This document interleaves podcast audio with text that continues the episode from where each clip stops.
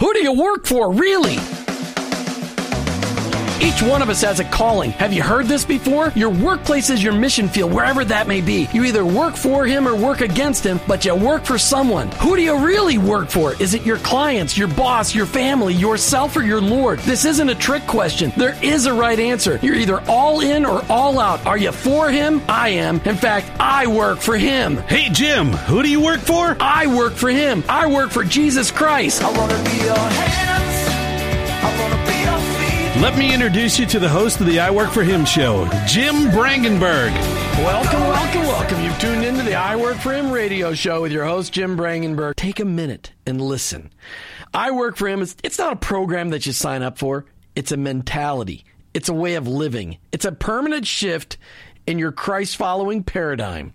It's a revolution that's happening in the workplace, and it's about bringing the kingdom of God into places where the kingdom is ignored. Keep in mind that your existence in your workplace, it's not by chance. It doesn't matter what you do or where you do it. Whether you're a pastor, a car mechanic, an attorney, a teacher, a mom, a used car salesperson, your work, it matters to God and he expects you to be his representative in your workplace. And in your workplace, to recognize that that's your mission field. And in that mission field, you may be the only Jesus your coworkers and employees may ever meet. Now, I know you've heard me say this tons and tons of times, but every day we need to be reminded that going to work is not just to draw paychecks so we can buy groceries. Going to work every day is an opportunity to be a light for Christ. Each day on the I Work for Him show, we try to bring you the practical, the tactical, the factual, and the biblical ways to incorporate your faith into your workplace. I don't come to you as an expert. I don't come to you as somebody that's got this all figured out. I'm just one guy trying to live my life transparently so that you can maybe gain something in order to be an effective witness for Christ in your workplace. Our paradigm shift is described like this Romans 12 2. Don't copy the behavior and customs of this world, but let God transform you into a new person by changing the way you think. Welcome to the I Work Ram zone. I hope you're never the same. And so, in order to bring you the practical, the tactical, the factual, and the biblical ways to challenge the way you think about your faith and work, today I'm bringing on a pastor. That's right. You know, did you guys know that pastors have jobs? And, and a lot of pastors are going, no kidding, I work really hard. A lot of people don't think about pastors and their struggle to bring Christ into their workplace because it's just expected to be easy. And so we've got Chris Haden with us from South Shore United Methodist Church. I actually said that without stumbling, although I still stumble while I said it while I wasn't stumbling. And we're going to talk about the story of Jacob and self reliance. And really, as Chris spoke today at the Christian Chamber of Commerce of Tampa Bay, and you can find out more about them at c3tb.org, he shared so much about us becoming dependent on God. And the story of Jacob is one of those great. I'm independent. I can do anything on my own. And God says, Really? Watch this. And he touches his hip, and Jacob's life was never the same. And it was so much better after that moment. Chris Haden, welcome to the I Work for Him show. Thank you so much. I'm glad to be here. Well, we're I'm, we're glad to have you here, and I hope at the end of the show you still feel the same way. You know, it said it said in uh, Genesis 27 verse 36. It said Esau exclaimed, "No wonder his name is Jacob, for now he has cheated me twice. First he took my rights as the firstborn, and now he's stolen my blessing. Oh, haven't you saved even one blessing for me?" That just really describes Jacob. It was an amazing story, but it's also an amazing story of redemption because Jacob turns out to be a pretty incredible guy. He really does. Oh, yeah. He really does. Okay, so Chris, as we do with every guest, before we even get into anything out there and talk about what you talked about today at the chamber, I want to hear how's Jesus Christ making an impact on your life today? Today specifically, uh, well, um, I uh, Well, today, relative. I'm just I'm not talking about 20 years ago. I'm talking about how's Christ making an impact in your life right now? uh, I've been I've been on this journey for. Uh, more or less for several several years, uh, but especially in the past mm, three years. Of I I grew up in the church, in the Methodist church, since I was in eighth grade. Um, I I had a great youth director and a great youth program. I learned a lot about God from the church that I grew up in and felt my calling to be a pastor in that atmosphere. And when I got into adulthood, I um, I found that I was doing faith rather than living faith.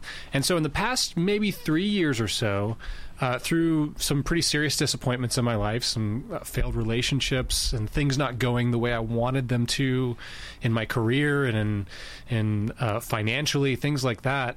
I, I found myself in this place where I didn't actually like God. I loved God. I was with God. I had I I'd been taught to live a faithful life, but I didn't like Him very much. And uh, rather than kind of doing and and saying all the right things, I, I found myself in this really kind of broken, vulnerable moment uh, where I finally was honest with God, and I didn't pray. Oh Lord, help my unbelief, and and not that that's a bad prayer, but for me it had become rote. It had become just words I was saying and not really feeling.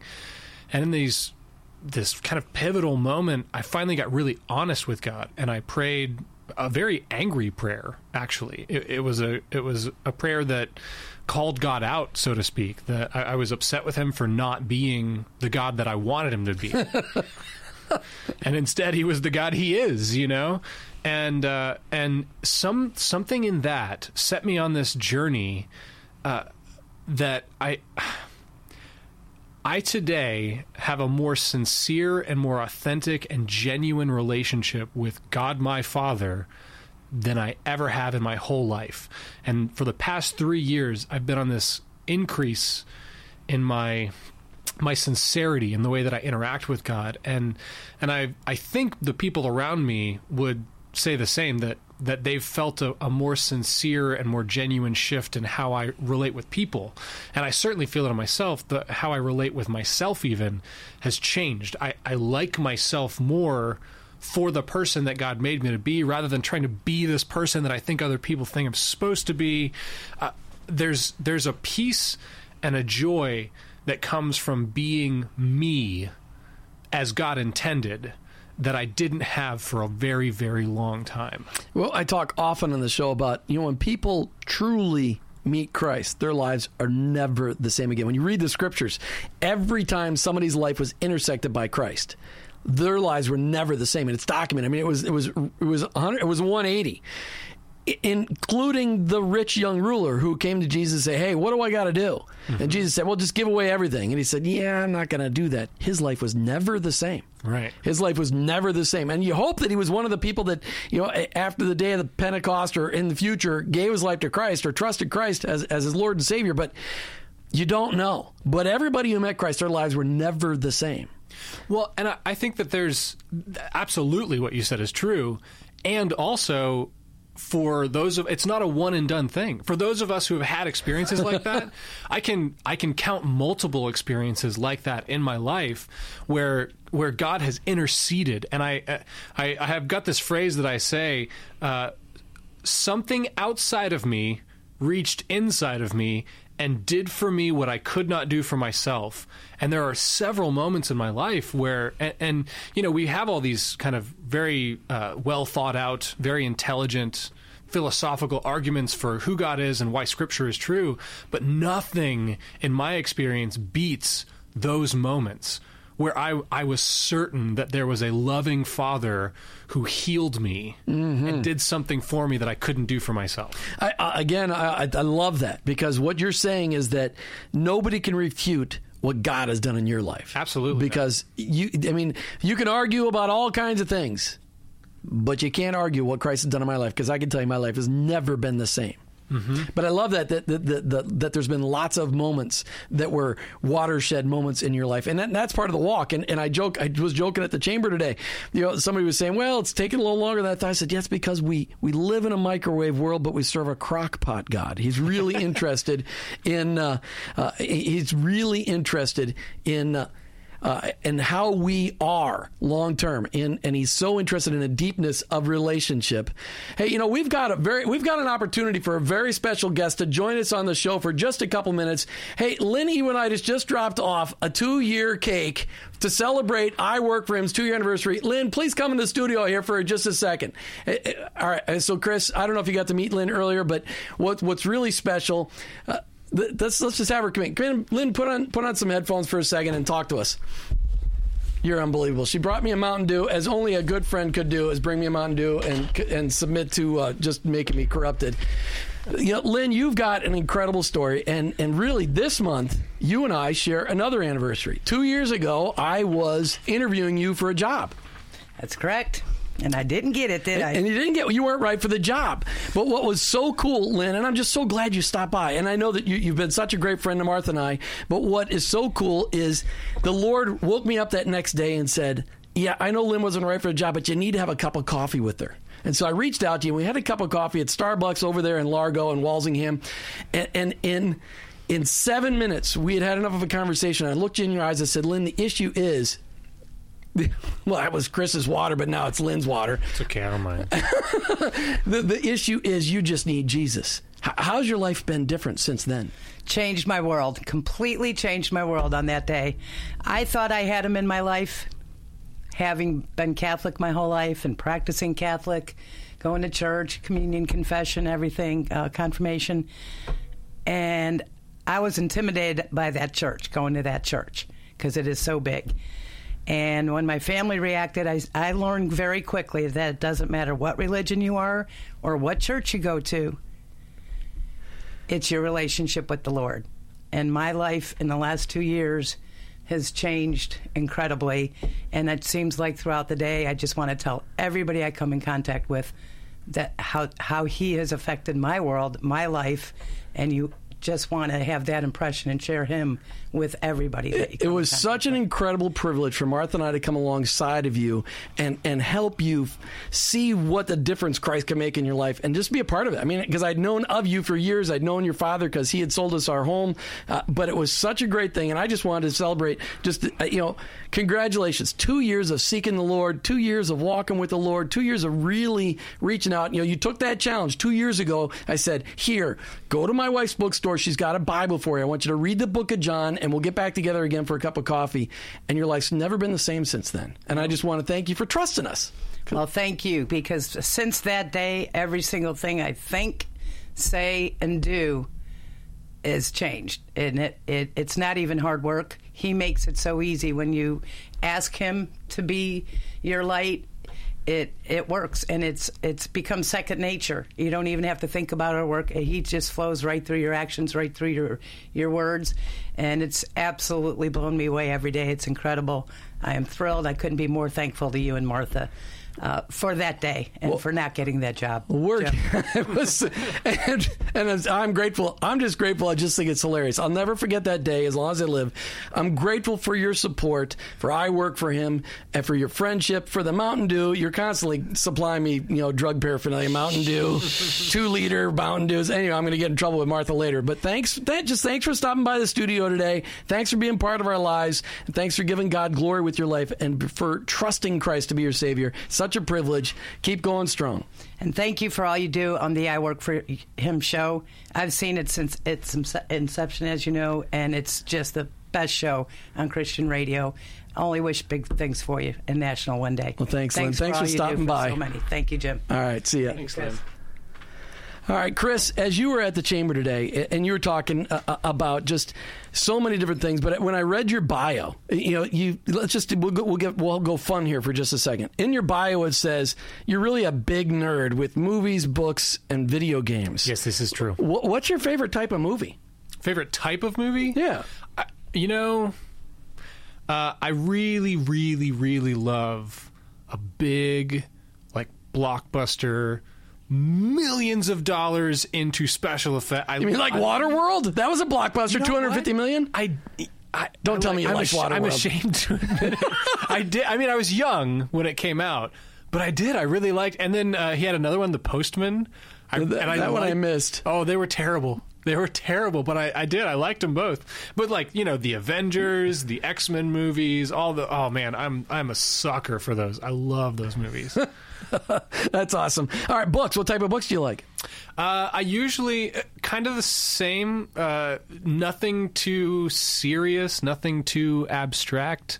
Uh, uh, although I, I, you know, I enjoyed like the Lord of the Flies when I was in school, and Oh, I was a good enjoyed you know Great Gatsby, all the kind of the typical high school books. But as an adult, I've found that what I really like is like paperback fiction, kind of uh, cheap cheap novels, cheap uh, fiction that's really entertaining and not too engaging intellectually. I find a lot of my work. So you can is- just escape. yeah, yeah, yeah. A lot of my work is kind of intellectually and emotionally draining. So usually when That's I go to being a pastor. Oh yeah, yeah. And I have to be just so I don't get in trouble. In the United Methodist Church, uh, they reserve the term pastor for people who are ordained, and uh, so I, I do. I'm a director of youth. I'm a director of worship, but they they use the director. ter- I just just in case there's any people who are deciding. Just in case there's any police out there. Yeah, I- yeah. So I, I know in other denominations they use like youth pastor, worship pastor, Sure. and so the term applies in that sense. But uh, Well, you're a minister then. So we'll just call you, you're a minister. sure, yeah, Because- And you can but- call but- me pastor all you want. I, well, I'm, I, I think, well, what you do, do you pastor? Yeah, you Yeah. probably do. Yeah. Yeah, by definition. All right, so you also said that you're a big nerd about video games. Which one's your favorite? oh, it's or hard what? to pick. Okay, what do you like the most? Well, right now I'm playing a game called it's called Pillars of Eternity. It's a it's like a top down role playing. It's highly nerdy. It's That's that's cool. See, I never got and into video games because I started programming computers in '79, and so I spent so much time on the computers. When I was done, the last thing I wanted to do was Right. touch a computer. Yeah. And it just was it was so unbelievable. So, all right. So when we come back, I really want to dig in deep into what you talked about today uh, uh, about the story of Jacob and how his life turned around and, and for him to become dependent on God through that wrestling. Very similar to your story. I mean, very similar to your story where you were. Yeah, you just weren't where you at. Well, you were deep in religion. I mean, you Yes. were you were you were you were you were living religion mm-hmm. instead of living in faith. yeah. So, and that's, you know, it's tough because I actually had in your chair several, well, last year or the year before, I had a pastor, a guy that had been a pastor for eight years, and then he came to Christ. Mm-hmm. And so it's it's tough because there's a lot of religion can hold you on for a little while, but after a while you get to realize that religion just leaves you just as empty as fake relationships and money and possessions. I mean, it, it- religion isn't what solves the issue; it's relationship that solves the issue. Right. So, how transformational was that for you? I mean, are you, you're in seminary now, right? I'm- Asbury, I'm right Asbury Seminary. tail end, yeah. Mm-hmm. Uh, getting your MDiv then, or okay? So, oof, that's tough stuff. Yeah, it's a- it's so, how's your Greek? Uh, I can read it sometimes. I use a lot of software to help me. Yeah, they didn't have that. My brother's got a doctorate, and I'm like, really, that's good for you because I'm never doing that. No, they can do it. But as a minister who's going to be a pastor, how much of a struggle is it to fight the religion around you so you can help people seek a relationship? Oh, it's it's tempting all the time because, uh, especially for pastors, we want to uh, control numbers. We want to have big, successful churches, and uh, and and you know, it's never black and white. There's there's usually altruism. I want to serve God. I want to reach the masses. But man, the temptation to make a, a name for ourselves is is hard to resist. this very special edition, second anniversary for the I Work for Him show. And yes, we're listening about you. You you've been changed, and that's me. You know, we, we had Lindy Unitas. She popped in on here. We, and Chris Haden's here with me today, uh, and, and all of us. When we met Jesus, our lives have never been the same again, and that's what this show is all about. We need to take that transformational change that's happened in our lives, and we need to bring it to the workplace each and every day, and share that with people through the way we serve them, through the way we love them, through the way we pray for them, and then we, when we get the opportunity, through the ways we pray with them. We're going to turn Tampa Bay around for the Lord. We're going to do it one workplace at a time. More on the I Work for Him Nation. I'm looking for people to join the I Work for Him Nation. We'll talk about at the end of the show. Hey, I'd like to thank so much the Christian Chamber of Commerce for bringing us that integrity moment as they do each and every day. All right, we're talking with Chris Haden, worship pastor, worship minister at South Shore United Methodist Church. We're talking about the story of Jacob and becoming dependent on God.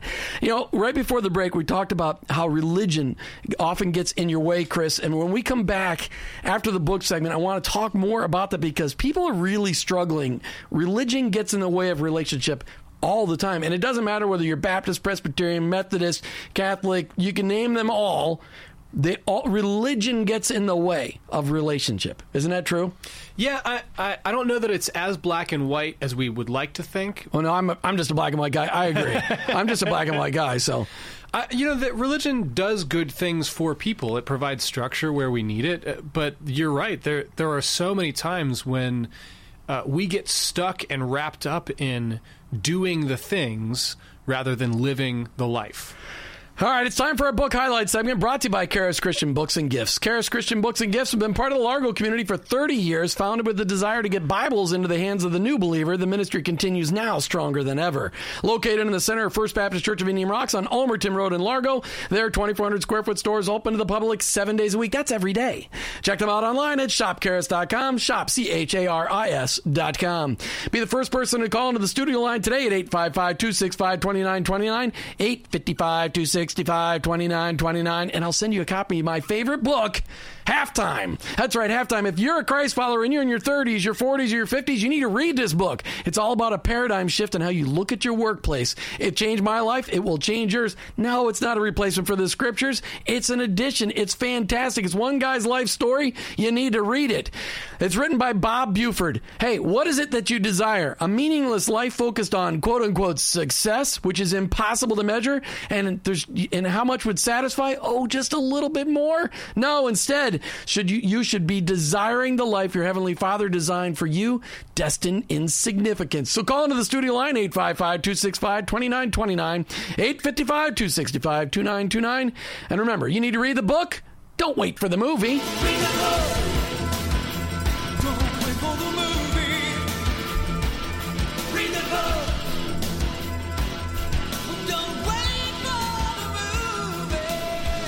Now we're back live and in studio with Chris Haden from South Shore United Methodist Church. He's the worship minister. He does the singing, the dance, and everything up on stage. That's right. Get in front of the microphone. That's right. I just said you danced on stage. You probably don't do that though. I, I actually have been known to dance on stage. And they let you get away with that. Oh yeah, there's dancing in, in our church for That's sure. that's cool. yeah, oh yeah. And and isn't we were talking right before the uh, before the book highlight segment about how religion can get in the way, and you said okay, religion does provide some structure, but. But but structure is what often gets us. We, we we put God in a box. It's that structure that causes people to put to limit the power of God. Yeah, we. I mean, It can. It, ca it certainly can, and, and often does, especially in our kind of Western American paradigm of you know you, when you go overseas uh, and look at the church that is growing like wildfire, you see less of this. But here in America, we've we've got this propensity to want to control, and especially a God who, and I said this at the chamber, we don't agree what good is me and God don't have the same idea of good, which is a good thing because if I could understand what God meant by good, then God is way too small. Well, if you could understand what God meant by good, you'd be God. Right. And you're not. Exactly. And so we have this kind of tendency to defend against this God who is bigger than us by trying to control. Yeah, stifling. It's one of those things which we try to stifle our incredible Heavenly Father. All right, we're back live and in studio with Chris Haden stout from South Shore United Methodist Church. He's the worship minister. He's helping people every day enjoy the Lord through music, and you're working with youth, and it, and it's part of your story. I mean, you and but your story isn't one of those perfect stories. No. No, you had you had some rough times in your life. Yeah, yeah. I grew up uh, in a. It was mostly me and my mom. My parents divorced when I was three years old. And you, when I'm just gonna stop there for a second. You know, I, Martha and I work with a lot of married couples, and we've worked unfortunately with some that decided to get divorced. And a lot of times, and if there's kids involved, we always challenge them and say, "Would you please consider the children?" And a lot of times they say, "Ah, the kids will be fine. Kids are resilient." Was that the case for you? Well, I can I can definitely say that it it would have been better if the the kind of personality flaws in both my dad and my mom if they had decided to work through those and become whole better healed people then man all three of us would have been in a much better situation uh, for whatever reason they reached a point where they couldn't they, they felt like they couldn't make that happen Couldn't or wouldn't? yeah, yeah. Well, you know, and it's it's hard to speak to them, but and I, I always struggle with this because my mom had a she's bipolar. She that she's been diagnosed now, and I don't know enough about the how that works. I, I don't know if that means that she just can't get better. Or, I, I I don't I don't believe in things that are that uh, permanent that that can't be healed, and and especially now, you know, my mom's. We're in a great place now. We've our recon our relationship has been reconciled. Um, she's received a lot of healing. I've received a lot of healing. Things are great, uh, but certainly growing up without my dad present, uh, me and my mom, who is bipolar, it, it was very insecure. I didn't know what I was going to get when I came home or when she came home. and and it caused a lot of coping and and I developed a lot of different kind of problems in the way that I related mostly in, in romantic relationship that followed me into adulthood. Sure. And so I found myself at the end of a lot of failed relationships because I was trying to, in demanding ways, get the people in my life, mostly in my relationships with women, to affirm me and make me whole, which is a completely unfair and unrealistic demand to make of anyone. Right, because it's impossible. Only God can do that. Right. And so I'm literally demanding that people do for me something that they cannot hope to ever do and resenting them. And so at a, at a, at a pivotal encounter at the end of several relationships, um, I had this encounter with God where I finally stripped away the the things I was taught to say, and the things that I thought about God, and I got very honest with how I felt about God. And I discovered that I was very angry, that I felt like God had abandoned me. Because when I was a child, I grew up in the church. It wasn't like I, I encountered this abuse in the absence of faith. It wasn't like I wasn't praying on a regular basis for healing and for rescue, that I felt like it never came. And I struggled with God over how in the world can you claim to be good and abandon me in the middle of that? And I think a lot of people have that same type of struggle. They encounter very uh, horrifyingly bad things in life, and they're forced to face this question of is God good in the middle of terrible things? And it's a hard, deep, uh, complex thing to ask of God. And in fact, so much so that it's really hard to understand. It's hard for a human being to understand an eternal creator, redeemer perspective. That's for sure. That's for sure. And the good news for me was that I found when I got angry and honest with God, I didn't find a God who who who yelled and said, "How dare you?" I didn't find a God who said, "You can't talk to me that way." Instead, what I encountered in the midst of my most vulnerable places was a God who said, "Shh, you can't understand, but I'm here and I love you, and you're welcome to to yell and vent and rage until that is exhausted." And it was a God who was patient and kind and loving in the middle of me being insulting and raging. Hmm. And really, when you look at the scriptures, I mean, there's a lot of that rant, ranting and raving. David writes a lot of it in the Psalms. When he writes a lot of stuff where he's not happy with where he's at. Oh, yeah. But he always ends up, but I know you're God, and I know you're good, and I know that you've got this figured out.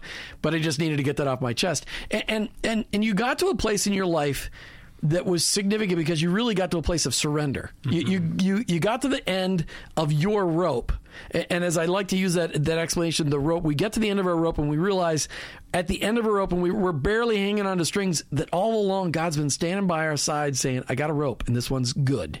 Yeah. You just need to grab onto it. But a lot of times we insist on getting to the end of ours before we turn over and recognize that God's got a plan for us. Oh yeah, and it's it, again because God doesn't act the way we would act. It's hard to trust Him sometimes. Wow, imagine. So the God we put in a box, he doesn't do what we want him to do. It's Yes. not, yeah, and it's important to recognize that God's not a genie. Chris, what's so significant about your story is that unfortunately it's been reproduced 50, 60, maybe 80 million times in this country. And probably 50 billion times in, you know, our, okay, maybe not that many. Uh, how about 500 million or 2 billion times in our in our world the story of kids being damaged be, by their parents and and growing up damaged, but recognizing and finding, seeking healing through relationships with other people, mm-hmm. finding that that still leaves them empty. And unfortunately, not all those 50 million people come to the realization that Christ is really the answer.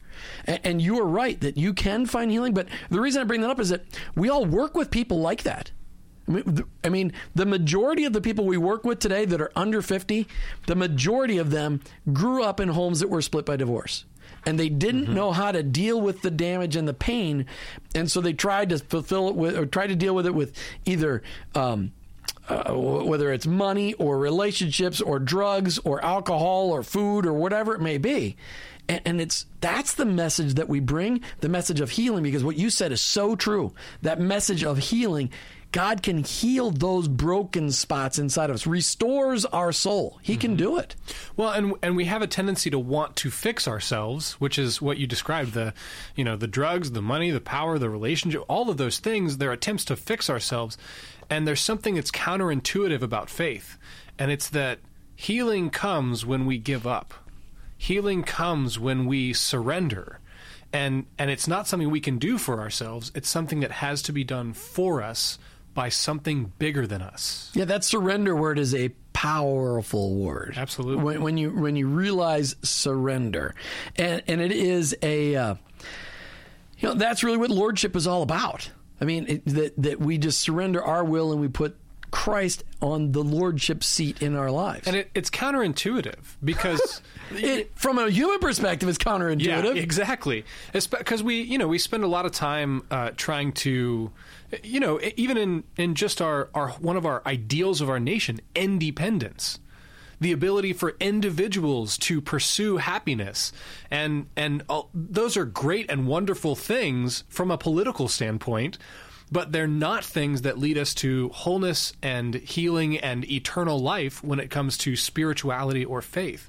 Their faith has a theme of dependency and Right. surrender and trusting and leaning on things that are unseen, which is almost the opposite of what works politically and what works for our country. Yeah, we don't go political on this show. It's way too much of a temptation for me. But what's what's really cool though is that you know, I have a lot of people who go, "Well, I don't even know if a God exists," and I don't, you know, the, w- the kind of damage that you've seen Christ restore in you is poten- there- that could potentially is available to everyone who will ask. Mm-hmm. And and this, what I challenge people to do when I'm sitting with somebody and they say, "Well, I'm not even sure God exists," and I'm like, "Well, here's the deal. Here's a prayer that God answers every time. Father, if you're real, reveal yourself to me." And God will answer that prayer every time. If you seek Him, you will find. It says it right there in the Scripture. Jesus said it. You seek, you'll find. Yeah, and the you know we especially in seminary and academic situations, there's this kind of tendency we we want to ferret out the philosophical, the intellectual. That's why I'm never going to seminary. we want we want to come to uh, airtight arguments for God's existence and describe God's character. But what I find is that uh, people don't make decisions with their brains, not like that anyway. They make decisions with their hearts. And, a, and an experience of healing, an experience of God revealing Himself to you, is so much more powerful than any argument that, that the most brilliant minds have ever come up with. Have you watched God's Not Dead, the movie? Yes. Okay, that's the, the what's described there is what I've seen. I'm almost 50. What I have seen is that those that want to argue intellectually have been damaged emotionally. Those that call themselves athe- atheists often grew up in the church and they were hurt by the church or by somebody in the church, and so they become atheists because that was their protection mechanism. That was their that was what they uh, uh, relied on in order to protect themselves from getting hurt further. And you can't you can't intellectually argue anybody in the kingdom. It's the work of the Holy Spirit, mm-hmm. but they can't refute what He's done in your life, and that's why I go back. That's the that's the common theme. Nobody can say, "Chris Haden, that crap didn't that didn't happen to you. That did not happen. Don't tell me it happened." And you're like, "No, yeah, that happened." Yeah, and there and there's a security that comes from that that that I don't I don't have to prove God's existence, and in, and in fact, God often seems to delight in uh, uh, in avoiding proof. The of futility of- existence. yeah. He he seems to delight in hiding in the mundane and and hiding in the small thing. But you say that now. You live in a. How old are you? Thirty two. Okay, so 32. You don't even know a world without the Hubble, te- the Hubble Space Telescope. You don't even know a world without that. I do. You know, the guys were laying on the moon. I was three years old. Okay, nobody had an idea what how big the universe was. They just saw a lot of bright lights. Today, we now know that the universe is so immense; it's a billion light years in every direction. And we now have pictures of things a billion light years away. Mm-hmm. So God, you say God celebrates the mundane. We now understand the universe is as complex, and now we also know what the universe looks like inside our DNA and how complicated our DNA is. And so the mundane, it's been there all along, mm-hmm. and we, yet we deny God the complexity that's in us all around us, from the universe to our blood cells. And the compl- I mean, see, in your lifetime, we now know that stuff. We now know that the inside the DNA is a complex mechanical piece that is as complex as anything we've got out here in machinery. And the universe is so unbelievable, and and they still want to say, "Well, that happened by chance." Well, I mean, there's, the, you know, well, I mean, we're kind of going back to the intellectual arguments. There are pretty good intellectual arguments about we we can measure that the universe has an age. We know that it began at some time, which necessitates some kind of eternal. But again, if you talk to somebody who's dealing with uh, death or loss or abuse or none of that matters. The stuff that matters is is there a God who genuinely cares? Is there a God who can put back the broken pieces of our life? And the answer to that, thank God, is yes. And that's hey, we've been talking all hour long with Chris Haden, worship minister at South Shore United Methodist Church, really on how Christ has revolutionized his life and impacted his life. But we're trying to draw it into how we could take that into the workplace. But you, you brought into the Christian Chamber today, Chris, the, the whole tie into Jacob. You know, Jacob was born a deceiver right from the beginning of the. He was pulling people's legs right from the get go, coming out of the womb. Yeah, that's literally what his name means. It means heel puller or deceiver, which is it's a, a euphemism for for being a con artist and a trickster. And uh, Jacob spends his whole life uh, tricking and conning and, and, and manipulating to get what he thinks he needs and what he wants. He he steals and cons his brother out of his birthright, out of his blessing, this covenant that they had with God through Abraham. He uh, cons his uh, his future father-in-law out of uh, goats and and sheep, and and he he ends up uh, in this pivotal confrontation on the banks of a river as his brother is coming to kill him for what he's taken from him, and he and he's there alone, and it's there that God attacks him, and they wrestle, and uh, in a weird, weird way. Jacob ends up winning, and uh, you can't see, but I would do air quotes, winning this fight with God, and he and God, you know, God often defeats things by losing. We see that on the cross. You know, he defeats sin and death by dying and then resurrecting, and and we see kind of a, a, a hint of that in the story where. God defeats Jacob's uh, self reliance by losing this fight. And in winning, Jacob says, I will not let you go until you bless me. And God uh, puts his hip out of socket and and tells him what he asks him what's your name? And he says my name is Jacob which means trickster and heel puller. And he says no you're going to be Israel which means struggling with God. It means to wrestle and so Jacob walks out with a limp, depending on God from then on out. And that's what defines Israel's relationship with God. They depend on God for rescue and providence. And it's what defines our relationship with God. Well, and it does because Paul makes it really clear that when we become Christ followers, we become part under that promise, under the covenant God made with Israel. We become Jewish by nature mm-hmm. because of that relationship, and we do wrestle with God. I mean, I don't know how your faith has been. Well, you've described how your faith has been. I mean, I've been wrestling with the Lord for 36 years, and and and you, but it is you know that that wrestling out your faith, and and that's why I highlight that book at halftime so much because it was that as a turning point where I stopped seeking what the world said was success, and I decided I was going to pursue a life of significance where God would get the glory with my results instead of me, and, and that's that was a turning point in my life when, as a business person, I said, okay, enough's enough. I can see that what I can do in the world that doesn't really ever answer any of my questions. It, it's just so important that we tie all this back to the workplace because Chris, you're you're in the workplace each and every day as a as a minister. You're also in, dealing with people that go to the workplace each and every day. You know, you got teenagers that you're helping out. They're going as fast food joints wherever they may be. You're also you're leading people in in music uh, ministry each and every Sunday. Do you guys have Saturday services too? Uh, no. we don't. Okay, so you're you're challenging people, and the biggest message that we got today is that you've gone through a process of healing, which you're not done. I, I know that. I mean, your your soul hasn't been completely restored because I know it's a lifelong process to Yeah. get back to where it, God intended it to be. But that same healing is available to everybody we work with.